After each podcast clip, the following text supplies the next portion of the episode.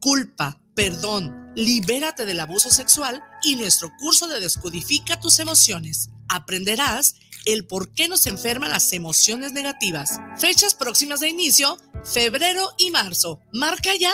Envíanos un mensaje de WhatsApp al 3313 33 24 22 y al 3320 38 41 85. Casa de Bienestar Emocional.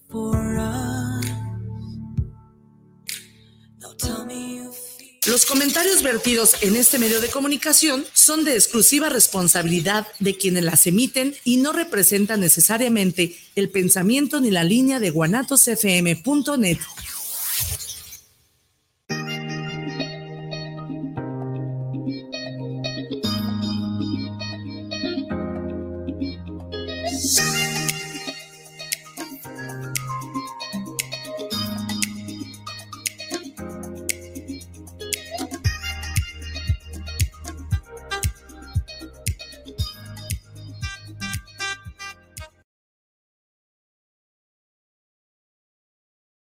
Bueno, pues buenas tardes. El día de hoy es 8 de marzo, Día Internacional de la Mujer. Un abrazo, un saludo y felicitaciones a todas estas mujeres que, que luchan y a diario, luchan a diario. Ya este motivo de este día, pues es histórico por lo que pasó en la fábrica, pues lamentablemente, pero están, este, ojalá y nunca más derramen ni una lágrima, ni una sangre. Este, somos seres humanos y, y este, pues felicidades a todas ellas. Y aquí tenemos de invitada, como tengo mucha alegría porque está Lupita Guayo, una persona a la que yo quiero mucho y es una poeta que ha escrito ensayo, escrito crónica, pues de todo, de todo, de, todo un poco. Aquí nos, estamos aquí en vivo, en estas ondas sonoras de Guanatos Radio, desde Guanatos, ¿verdad? Sí. Bueno, bienvenida, Lupita. Bueno, pues buena tarde a todas, a todos. Eh, de verdad me da mucho gusto que hayamos podido coincidir, Enrique, justo eh, hoy 8 de marzo. Sí, en este marco como del Día Internacional de la Mujer, pero fíjate que a propósito de esto, a mí me gustaría como decir que creo que la parte más importante de celebrar el día de hoy, como tú bien dijiste, histórico, eh, si bien ha sido un, un, día que se celebra a partir de la lucha, ¿no? de la equidad, de la igualdad, etcétera, de la no violencia sobre todo, me parece muy importante como rescatarlo como la emancipación como una condición humana, no solamente como una condición de lo femenino. Si bien nos queda mucho por hacer, no solamente a las mujeres, a los hombres, eh, más allá del género, hay que entender como la emancipación como una oportunidad para vivir mejor, ¿verdad? Y, si para eso las mujeres, en términos de la no violencia, sobre todo, ¿no? Que creo que es a mí la parte, la verdad, que más me mueve, pero con, las mujeres y con los hombres, eh, bueno, pues cada quien, creo que cada mujer, cada persona, cada ser humano, desde su propio territorio, desde su propia trinchera, pues hay algo por hacer, ¿no? A mí me toca hacerlo como mujer, desde la poesía, desde el arte, desde otros lugares, pero creo que todas y todos tenemos esa oportunidad de poder emancipar, de poder liberar y de poder colocarnos en otros niveles de la modernidad y de la existencia, ¿no? Bueno, quería empezar un poco con eso, Enrique. Ya, ya me, un poquito. Oye, este, sobre la poesía, ¿crees que las letras de alguna manera sean una forma profética de un mundo mejor? Yo creo, mira, hay un filósofo y crítico de arte al que yo quiero muchísimo, mexicano, que se llama Jorge Juanes, y él habla de una idea que a mí me ha parecido totalmente radical y que yo comparto. Y esta idea es que el arte, incluida la, poesía y todas las artes, vaya, son otra modernidad. Nosotros estamos inmersos en una modernidad donde las mujeres tenemos que salir, manifestarnos, eh, eh, critican estas violencias a los, a los monumentos, pero quisiera ver a cómo escuchan a una chica que va a denunciar que acaba de ser atacada, que no le, no le hacen caso. Es más, que se siente ultrajada después de un ataque. Entonces, el arte creo que es una modernidad otra que sí permite otras maneras de, vivir, más libres, no violentas, por más oscuras que puedan ser las letras a veces, también pienso que son, e, esta parte de la poesía nos permite dar manifiestos de la existencia, poner un granito de arena a través del arte o la poesía. Sí, qué, bien, qué bien. Este, ¿Desde cuándo te dedicas a, escribir? O, o, platícame cómo era Lupita chiquita cuando, todavía no sabía que iba a ser escritora. Eh, Lupita Infante era hiperactiva, eh, no le gustaba la escuela o la escuela tradicional. Los padres hacían un esfuerzo por, sabes, los buenos colegios y demás, pero a mí lo que me gustaba era hacer deporte, jugar, nadar, la danza. Todos los días, de lunes a sábado, algo diferente. Entonces, en ese sentido fue una, una niña privilegiada por poder explorar cosas, cosas hasta los 18 años que dije, a ver, ¿de qué va la cosa? Y me encuentro con la psicología, ¿no? Y me encuentro con otros lugares donde lo lúdico, lo creativo, la existencia se juega de manera más profunda. Muy bien, muy bien. Eso era antes de la escritura, antes, de escribir. Y ¿Quién te contaba cuentos? Mira, tengo un grato, grato, grato, gratísimo recuerdo. Eh, creo que para mi papá era muy importante la lectura. Entonces, eh, en aquel entonces, bueno, los que estamos como muy grandecitos sabíamos leer, éramos mi hermano mayor y yo. O sea, te hablo de siete y cinco años, o él y yo muy chiquito, eh, pero ya antes de los siete, pues ya estábamos metidos en una librería que a mí me gustaba muchísimo, que era, creo que era Casarubias o Covarrubias. Ah, sí. Y bueno, pues era ir los sábados por la tarde y sumergirnos toda la tarde ya y encontrar algo que a ti te llamara. Entonces, a partir de ahí fue una, un ejercicio de libertad y de encontrarse con otros mundos y encontrarse también ya después en la adolescencia con cosas que a uno, con los que uno se identifica, ¿no? Con los que uno también se va haciendo.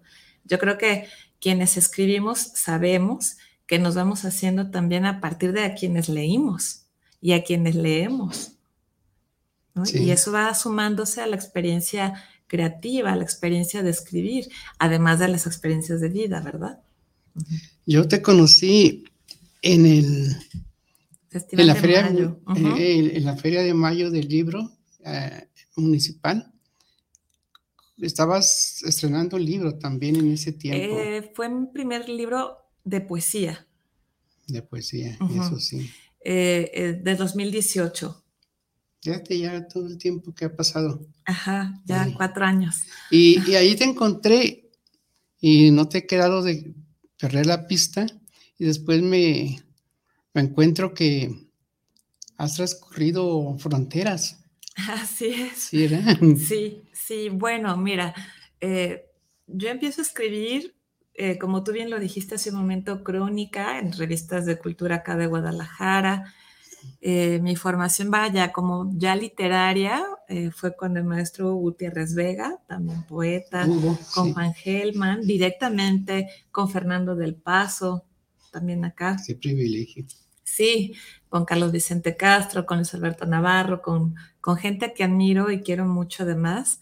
Y yo no, yo te confieso, yo, yo no me pensaba escribiendo poesía, pero me fascinaba leer poesía. Y un día simplemente ese gusanito entró y llegó para quedarse. Eh, sí. ya, ya, no puedo desasirme de él. Ya tengo un compromiso también con, con la poesía. Ya no nada más es... Mmm, quiero escribir poesía, sino que uno, después de un primer poemario, otro creo que tiene un compromiso muy, muy profundo con, con las letras. Se lo reclama a la gente, las personas, uno mismo. lo reclama uno mismo, lo reclama el cuerpo. Sí. Sí.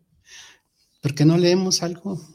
Me parece perfecto. Mira, voy a leer de este mi más reciente poemario, que justo apenas hace un par de semanas llegó a mis manos. Es un texto eh, que se empezó a, tejer desde antes de la pandemia. Y bueno, aparece este segundo poemario que es Hermetismo Cristalino 1, Susurro de Cenizas. Ya durante la pandemia viene también todo un como mm, una vorágine, ¿no? No tan evacuativa, pero sí de escritura, de producir y de crear. Y sale un, tercer libro. Entonces, como yo observaba que se correspondían, decidimos hacer este juego, ¿no? De dos libros en uno, de, como ves, esta, este juego de dobles portadas. Entonces, el poema que voy a leer es justo el que abre el libro uno de Hermetismo Cristalino. Y está dirigido eh, a todas las mujeres antes, durante y después del 8 de marzo. De ayer, de hoy, de siempre. Eterno retorno. El universo. Sosegada meditación. Al interior de la tierra, niñas muertas saltan a dos sogas, zigzaguean como púgiles que atacan con cautela, fustigan rápido con su latido de infante pulsión extraña, polifonía de tiempo, el pasado, un abismo que engulle todo. No hay casi en las cosas de la muerte. Decir adiós, una arquitectura mortífera. Impresionante. Es una. Qué, hermoso. Qué hermoso escribes, aunque sean cosas dolorosas. Es que hay cosas que, de las que hay que dar cuenta, ¿no? Y no tienen otra manera de, expresarse más que desde su naturaleza. Decía Silvia Pratt que hay que la poesía de por sí ya es hermosa y hay que, hay que este, hacer un ejercicio hermoso, aunque como vienen de realidades dolorosas. Pero si si no lo haces así, no estás creando arte, estás creando un, un, este, un querido diario. Sí, yo creo que algunas veces escuché a algún poeta decir que la poesía era felicidad y yo me quedaba pensando en que yo tengo una idea distinta. Yo creo que más bien el arte o la poesía es un territorio donde uno puede dar cuenta de, de una experiencia singular, personal, tanto de su mundo interno o del mundo que nos corre, ¿no? Como tú dices, de estas realidades. Y creo que la poesía puede conjugar la manera como muy singular de cada creador, de cada escritor, de cada poeta, eh, cómo está siendo su experiencia en el mundo. En, estos su, dos. Su, elemento, su momento histórico, para contarlo, como... Eh, es, es como pensar, creo que es el arte también es, si no, su, no es su propósito, pienso, pero eh, es como ir entendiendo también la modernidad que nos hace, ¿no? Y hay que pensar esa modernidad desde otra modernidad, que sería esta idea de, hay otra cosa donde también podemos dar cuenta de nuestra existencia que no son estas otras cosas. Lo, lo tecnocrático, la metafísica, la razón, sino otros lugares donde transitar más libres. Tu editorial El Viaje. La editorial eh, que hace este texto es Ediciones El Viaje, Editorial El Viaje, una editorial acá de Guadalajara, marginal, independiente, pero quien distribuye es Ediciones Quinto Sol en Ciudad de México a las librerías pues del país. País, eso sí. ¿Y en, el extranjero cómo te fue? Este, sí, hablabas hace un momento, ¿verdad? De, las fronteras. Sí, mira, pues ah, he tenido pues la fortuna de estar en diversos festivales de poesía eh, en Guatemala, exclusivamente en Antigua Guatemala. Eh, gané un premio ahora en Madrid en diciembre eh, para publicar en homenaje a Cervantes. Mm, Entonces, eh, pues la experiencia fue muy grata, ¿no? Creo que todos, sobre todo porque si bien he estado en festivales de poesía acá en México, como López Velarde, Letras en la Mar, estos dos festivales que me tocan, sobre todo en esta última, como esperemos, colito de la pandemia, pues también tienen otra necesidad, otras ganas de compartir, no ganas de hacer, de otra vez, pues de uno sentirse vivo y de dar cuenta de esa vida, sí con las letras, pero también compartiéndolas, porque uno escribe para compartir, al final de cuentas, ¿no? Sí, pues es que no puede ser escritor si no hay lectores. No o escritor sin lectura. Ándale, eso sí. Y si te parece, voy a leer otro poema. ¿Cómo no? Mira, este es un. Este, este primer libro está dedicada, dedicado perdón, a mis abuelas. A mis abuelas materna y paterna. Y en el libro dedicado a mi madre. Pertenencia mutua. Las dos juntas miraban emigrar a las golondrinas las dos con languideces de flores funerarias. El cabello escaso, el gris congoja del tiempo, revuelve sus frentes arrugadas. Con tortura expiatoria, saborean su emoción profunda, la dicha melancólica de las almas entrañables. Tras ellas, en el abismo de suntuoso retiro, las sombras abren su lecho perfumado. Eh, qué interesante. Fíjate cómo se, se va volviendo uno.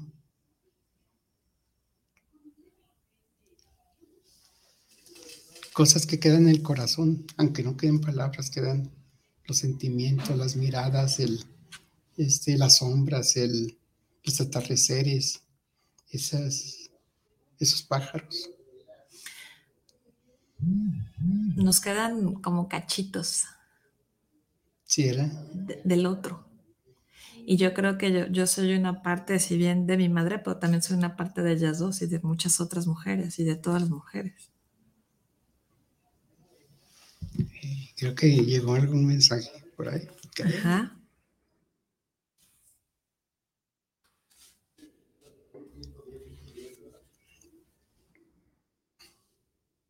Entonces, esta, estas, este, tu, poesía, ¿cómo, cómo la, cómo puedes decir este, es muy sentimental, es muy, este, mm, voces, voces violentas o, este, son, o depende del momento. Mm, yo creo que no podría describir o cerrar o, poner en alguna categoría.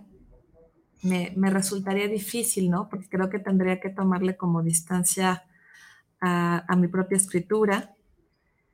Pero creo que más bien, eh, por ejemplo, hablándote de este libro, de lo que para mí es ahorita un poco la experiencia de la escritura, de poesía específicamente, eh, tiene que ver con una manera de cuestionar este tiempo que estamos viviendo, de todo el tiempo una pregunta por la existencia. Es un libro que está reflexionando también todo el tiempo sobre este transitar de la vida entre el tiempo de nacer y morir. Por tanto, también es un texto eh, que aborda mucho el tema de la muerte, pero también de la infancia, también de la sexualidad, también del amor. Sí, no puede, no puede hablar uno de un solo tema. Entonces es como pues, no, no podría decir una categoría más que decir, creo que es abierta y muy existencial. Es como, es como un nuevo día, ¿no? Empieza con, con un sol. Luego al rato Y a veces puede ser un sol cálido, un sol frío, un sol que te quema por su frío, por su fuego. Sí, o, un sol que, que, lo sientes como un abrazo de, de alguien distante. Exacto. Bueno, deja leer algo porque aquí andamos en esto de las lecturas.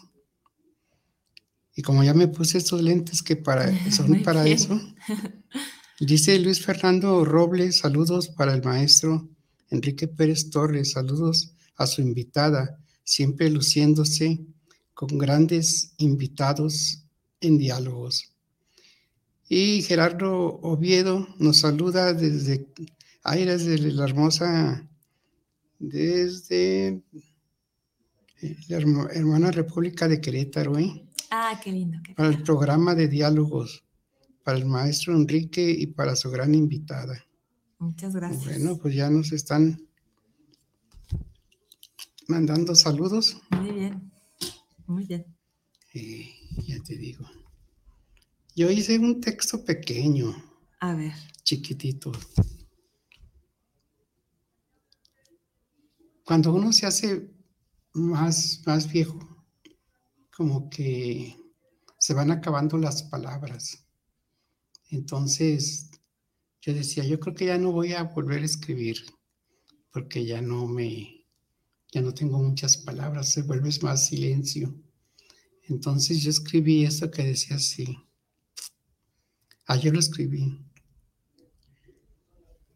Una vez fui un pensamiento, después un pájaro y me hice viento, después lluvia y me hice cielo. En un tiempo, el amor y fui tuyo. Mañana seré silencio y quizá mañana un pensamiento. Y es que en un abrir y cerrar de ojos el silencio llega. Sí, es sí. Como tú dices, vas resumiendo una vida, se te va quedando las miradas, las palabras, se te van quedando los seres queridos en tu corazón, un latido. Yo no sé, creo que, creo que el acto de escribir también es un acto de dar cuenta de uno, de uno mismo, ¿no? Es, es un acto de dar cuenta de, la propia vida y, y, de eso que nos hace la vida. Y yo creo que el tiempo de escritura para cada persona, para cada escritor es distinto.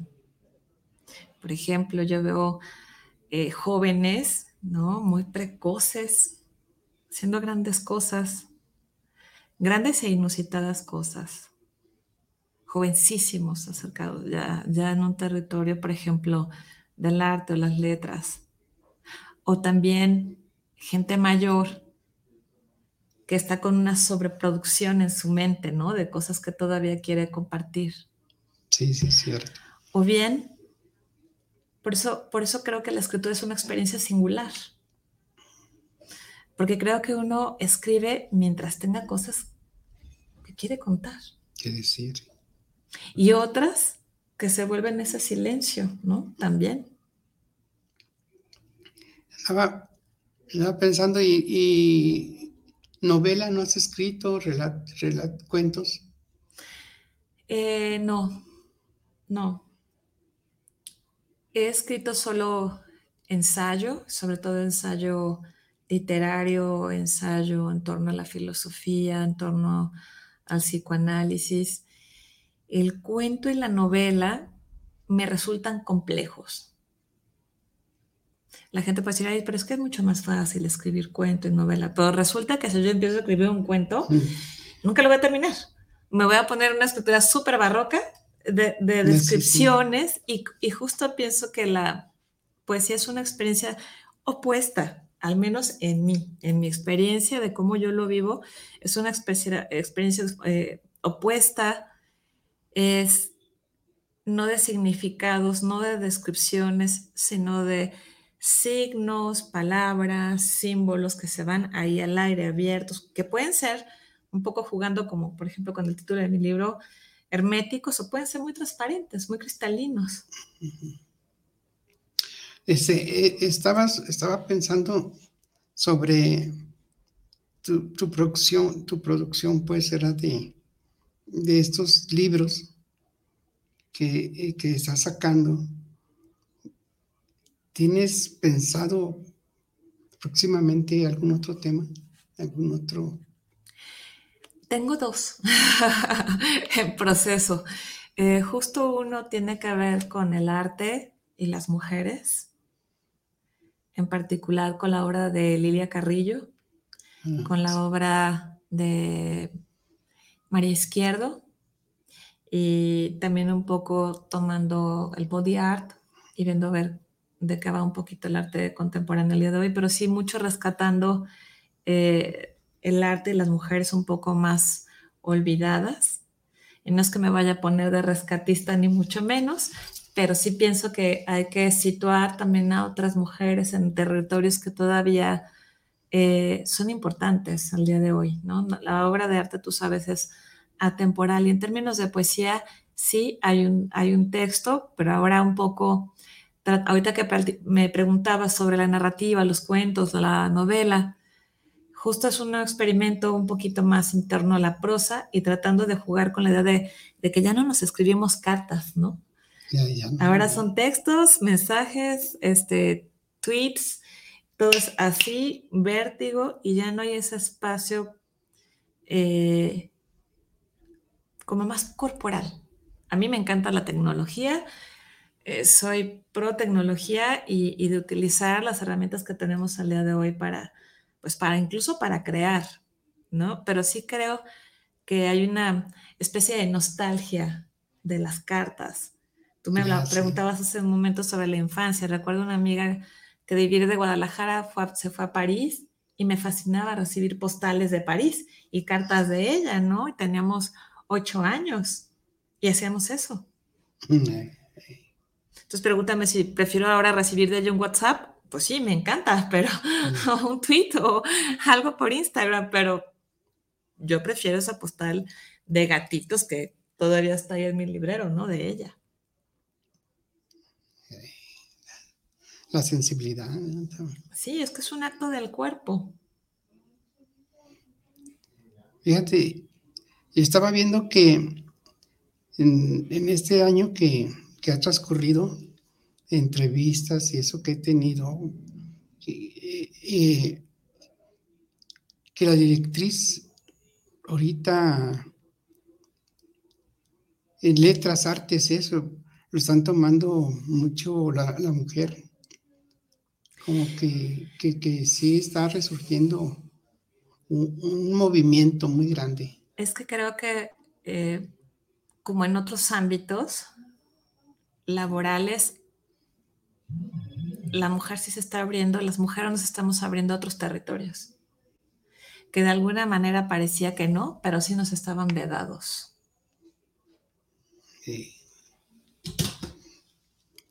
Pues qué bueno la valentía, pues, de, de contar. De ser mujer y de estar. de entrada. Ándale, eso sí es cierto.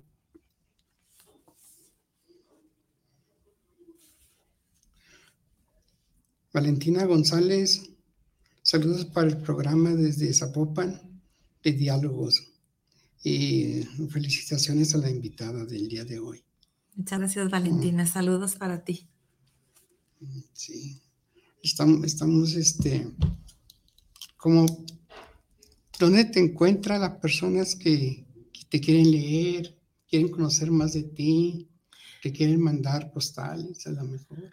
Bueno, me encuentran en Facebook, este, como el Pitaguayo, así, tal cual, así de fácil y abierta la cosa. Eh, eh, este último poemario lo encuentran en Fondo de Cultura Económica, aquí en Guadalajara. eh, próximamente en otras librerías también. Mi primer poemario, por ejemplo, lo encuentran directo en la editorial, en Ediciones El Viaje, que también lo pueden encontrar por ahí por redes, porque los otros se terminaron, entonces creo que en la editorial todavía cuentan con algunos. Y, y ya. Y ya, sí. Tienes entonces el Facebook abierto, Lupita Guayo, y ah, necesito tantas tirajes, ándale, pues ahí va. Pues de estos no, esos son directamente en librería.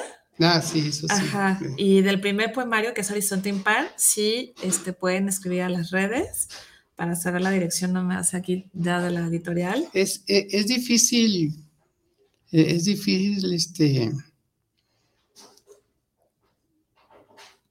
este, sacar tu libro como, como para las personas que quieran sacar su libro, ¿es difícil?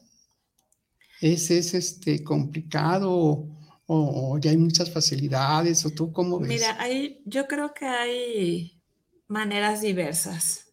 Cuando uno quiere sacar un libro, uno saca el libro.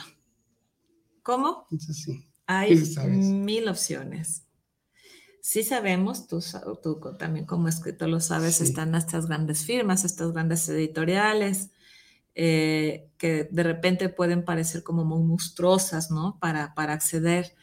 Pero hay editoriales eh, donde uno, pues para hacer sus pininos, uno puede ir accediendo, ¿no? Eh, uno escribe para que ser leído. Entonces, autopublicar, yo no lo veo como algo que denigre el trabajo de un escritor. Yo más bien pienso en alguien que cree en su trabajo, en su obra y que le apuesta y que le invierte. Antes nada más sea un editor te acepta y ya o no. ¿Y cuántos se quedarían con ganas de, ser leídos, verdad? Y, en cambio, ahora hay tantas posibilidades de editoriales donde uno puede acceder y, y publicar que creo que no, creo que cada vez es más fácil. Y, nos encontramos con el libro electrónico. El libro electrónico también, los PDF, todo. O sea, hay, hay muchas maneras. Eh, por ejemplo, me, me, preguntaba sobre el material, dónde se puede acceder. Bueno, todavía a mí me gustan los libros en físico, pero la antología donde está publicada en Verbum, en homenaje a Cervantes, junto con otros poetas del mundo, sí está, por ejemplo, sí en la editorial en Verbum, pero está en PDF, por ejemplo. Y en físico en Madrid, pero digo, para quien no haya, pues está en PDF también por ahí. Por ahí, podemos buscar, ¿no? Qué, qué, interesante. Porque hay, hay este, siempre esa inquietud, siempre hay esas personas que, que escribimos y guardamos y, y no sabemos para por dónde, pero sí, sí hay editoriales y, en dado caso, si tiene algún consejo o algo, pues, pues ahí que nos hable, ¿verdad? sí, claro. Hay, editores siempre dispuestos a, a, cumplirle los sueños a alguien más. ¿Por qué no? Sí. Hacer un libro es un sueño cumplido. Y cuando empieza a tener territorios y la gente te escucha, creo que es un gran regalo para alguien como escritor. Imagínate, ¿te acuerdas la emoción cuando abriste tu primera caja con, con tus libros? Yo me emociono todos los días, Enrique, cada que abro el libro. Eso de que ya se me pasó la emoción, espero que nunca se me quite, porque el día que se me acaba la emoción dejo de escribir. Y no nomás la emoción de abrir la, la caja del libro, sino eh, cuando alguien te dice, me conmoviste, ahora en la presentación pasada me hiciste llorar, y yo estaba muy impactada, dije, bueno, este, ¿qué creen? Yo también quería llorar yo también estaba profundamente conmovido de ese ambiente tan lindo que se hizo en la presentación. Nada más que no podía llorar, Enrique, porque si no, no podía leer. Sí, sí, si no, ¿cómo? si no, no podía leer, claro. Bueno, pues ahorita que no tienes lágrimas, leemos. Vale, sí, claro.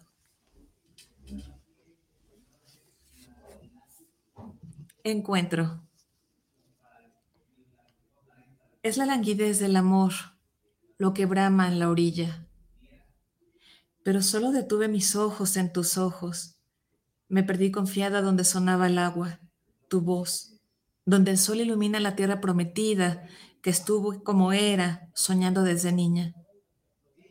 Es la languidez del amor lo que brama en la orilla. Entre sus pliegues frágiles mi boca se posó. Como puedes ver, ese es un poquito más eh, esperanzador, más amoroso. Y si me permites, te voy a leer, les voy a leer otro, les voy a compartir otro, hablando hace un momento de, a ver, ¿de qué va la cosa? Entonces, un poquito como, como el abanico que, que intenta un poco ser hermetismo cristalino. Destierro. Otro tiempo, bellísimos incendios. Tan fieros son los estremecimientos que envidio a los muertos. Su ardor lo apaga todo, dispersa la distancia que hay entre nosotros. Los sentidos penetran hasta el vértigo de los huesos, incluso los días de luz desfalleciente, incesante, elemental, irresistible. La primavera posa su carbón en mi boca, ardo como el día del juicio final. Me impresionas. Siempre, siempre que te escucho me impresionas. Y es un, es un deleite, un halago, una, un milagro. Este, coincidir en el tiempo y escucharte. y, tenerte, este, disfrutar de tu amistad, ¿verdad? Muchas gracias. Eso es lo interesante de, de este avenida tan grande que se llama la poesía. De, alguna, manera nos tenemos que haber encontrado. Sí, sí, sí, sí, te agradezco muchísimo. Sí. Lupita, este, ¿cuántos hermanos tienes o hermanas, hermanos? Tengo tres hermanos varones y una hermana. Los más chiquitos son cuates, niño y niña. sí. ¿Se juntan y...? Sí, sí. Sí, hay una parte eh, importante de núcleo, de lazo, de compartir, ¿no? Oye, tú que conociste a Hugo Gutiérrez Vega, Fernando del Paso, a todas esas personas tan sensibles, tan eh, luminosas, este ¿Qué me puedes platicar de sus enseñanzas en ti? En ti? Mira, yo creo que en Fernando del Paso y en Hugo Gutiérrez Vega, ellos, ellos son, su obra es un fiel retrato, es, un, es una fiel fotografía de quiénes son como de quiénes fueron como seres humanos. Y lo que te puedo decir es que lo que más trasciende en mí era su persona, su calidez. Es sentarte a la mesa y decir, compartimos del mismo plato, ¿no? Como lo hacen los grandes amigos la gente que se ama, la gente que se quiere. Era viajar horas por carretera, cuando tomaba taller con ellos también de periodismo cultural, que era algo que también estudié cuando era joven, y pasar largas horas hablando de grandes seres humanos y sus obras, haciendo un análisis de lo que pasaba en el tiempo, de lo que pasaba en nuestro país, porque sobre todo les importaba ese país. Y mira, si me permites, justo, justo quisiera leer un poema que me gustaría leer un poquito en homenaje a ellos. Déjame ver, creo que lo tengo en el libro 2. Y que si me preguntas acerca de una experiencia, me parece que este poema puede retratar un poquito lo que ellos, además de sensibles y preciosos, preciosos seres humanos, también eran como, como creadores, ¿no? Credo. ¿Qué es la dicha sino el remolino que convoca tempestades? Mas en ese lugar puede esbozarse una línea que hace que el nacimiento y la muerte comulguen rompiendo la recta. Creo en los no veraces, en los sin reglas, creo en el discurso que traza dentro de sí la libertad. Abrirse al mundo bajo estruendos, gestos e interrogantes, estrellas que bordan el cielo. Solo lo extraviado puede ser verdadero, no en su interior, sino en la realidad, la que dura más que unas tablas de piedra en su continuo recrearse. El porvenir y las ilusiones violentan. Al final, tan solo queda el cuerpo mortal, la mano que tiembla. Qué hermoso, qué hermoso. Es que ellos eran así, provocaban tempestades.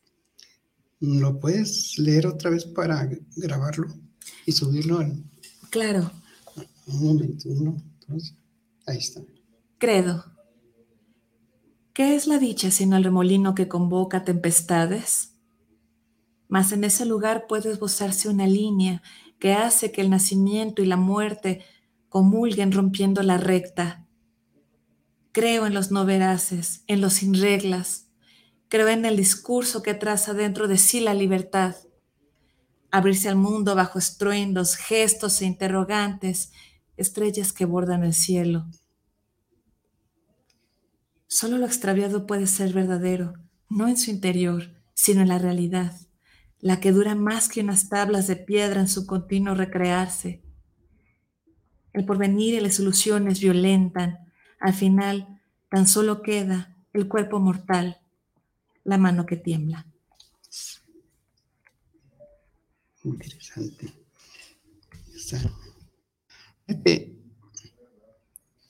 Una vez yo escribí esas palabras que dice así, un día morí y entre tanta muerte estabas tú, tan llena de vida, que no pude más convertirme en cenizas. Y así eres una persona que nos rescatas, así como, como tu poema que, al escucharte rescatas la vida, la esencia, las raíces. La libertad. La libertad. Pero mira, es curioso que decías de cenizas, porque mira, justo este primer libro es un susurro de cenizas, es algo, algo que, se, que se queda ahí, ¿no? Sí. Y por ejemplo, de este último poema, eh, Credo, es del libro 2, Murmullo de Sombras con contraste. Bueno. Y el libro, pues bueno, justo por eso ese jueguito, ¿no? Como Pero que, que, oye, sí, esa, ese, esa idea de dos, de, de, dos libros en uno. Lo que pasa es que en un primer momento pensé en publicar ambos, los libros por separado. Pero una tarde me senté a leerlos muy detenidamente y me di cuenta que los libros se correspondían que no es igual, pero que se correspondía.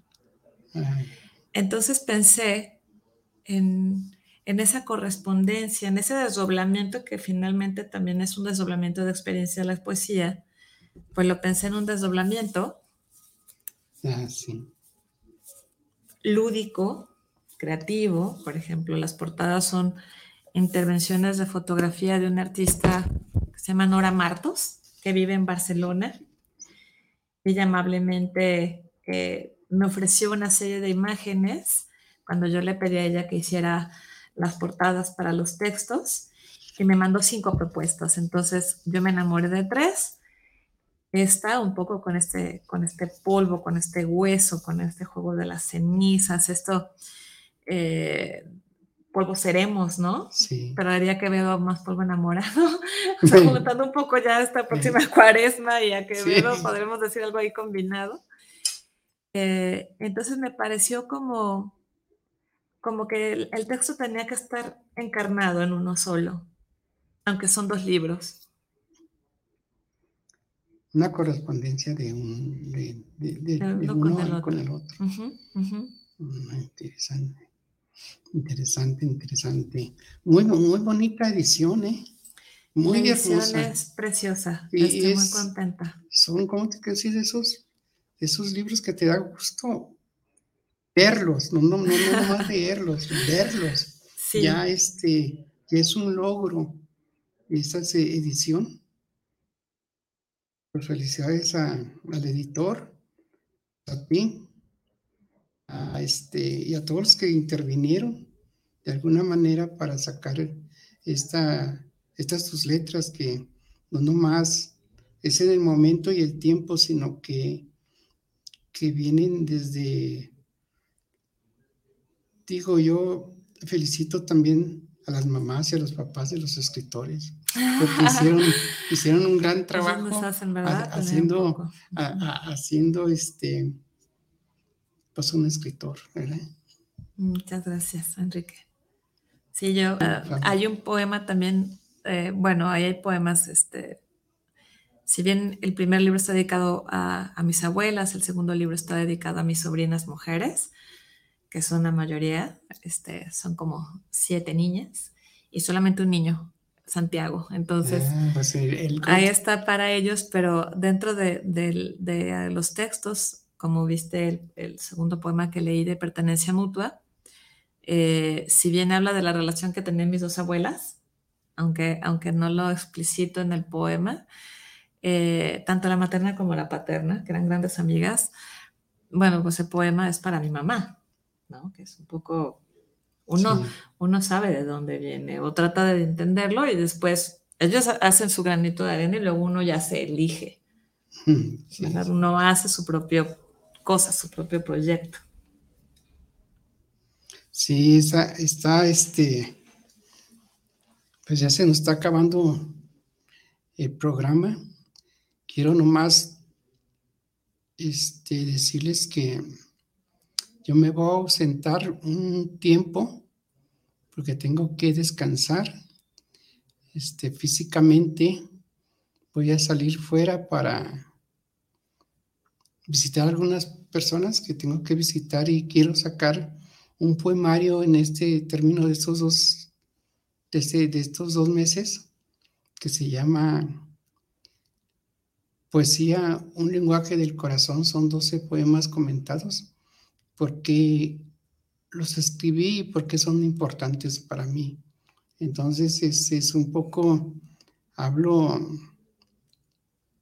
sobre ese trayecto de vida, pues, ¿verdad? Y, un manifiesto. Un manifiesto. Pues así estamos en, siguiendo la entrevista de, con Lupita Aguayo. Me da tanto gusto que, que está aquí. Muchas gracias, Enrique, por invitarme. después de que ya se ha hecho tan internacional. no, yo estaba muy contenta de venir acá. No habíamos coincidido, siempre andaba por pues otro lugar. Eh, y me gustó mucho cuando, de, esta segunda vez que me invitaste, y que te dije estoy en México, o iba a estar en México todavía la semana pasada, pues que fuera hoy, 8 de marzo del 22, me, fue todavía mucho más grato. Te agradezco muchísimo. Sí, a mí me, me agradó mucho esta. Bueno, todas las entrevistas me agradan, pero hay veces que como decía Mario Benedetti, el mundo te quiere, pero yo un poquito más. sí, sí, hay una, yo creo que eh, de repente uno tiene encuentros, ¿no? Y experiencias distintas. Algunas más cercanas, otras más abiertas, pero encuentros. ¿Te podemos ver en la FIL eh, o cuáles son tus próximas eh, no, sabes todavía. Bueno, voy a tener, eh, se pasó en mayo, creo, una presentación en Ciudad de México. Todavía el lugar está por confirmarse. Acá creo que el 25 de marzo, acá en Guadalajara, hay una presentación en, el ayuntamiento, que también por ahí en redes estaré compartiendo, eh, justo porque acaba de pasar una presentación. Eh, pero por ahí yo creo que antes de las vacaciones de, o estos días de Semana Santa y Pascua, eh, habrá un evento de lectura de poesía y un poquito de noche como bohemia eh, en un lugar que se llama Barbisto Zorra, que ya nada más estamos como pendientes de, de, ver la fecha y de confirmar, pero eso es como lo, lo próximo. El libro pues lo encuentran en Fondo de Cultura Económica. eh, este segundo y tercero. El primero, quizá todavía algún ejemplar por ahí con Marco Antonio Gabriel, que está también en redes y es eh, mi editor y editor de Ediciones al Viaje. Bueno, pues no se olviden pues de que la poesía, pues a mí me cambió mi vida. Y yo creo que, así nos, la cambia. Así nos, nos la cambia a, varios. Este,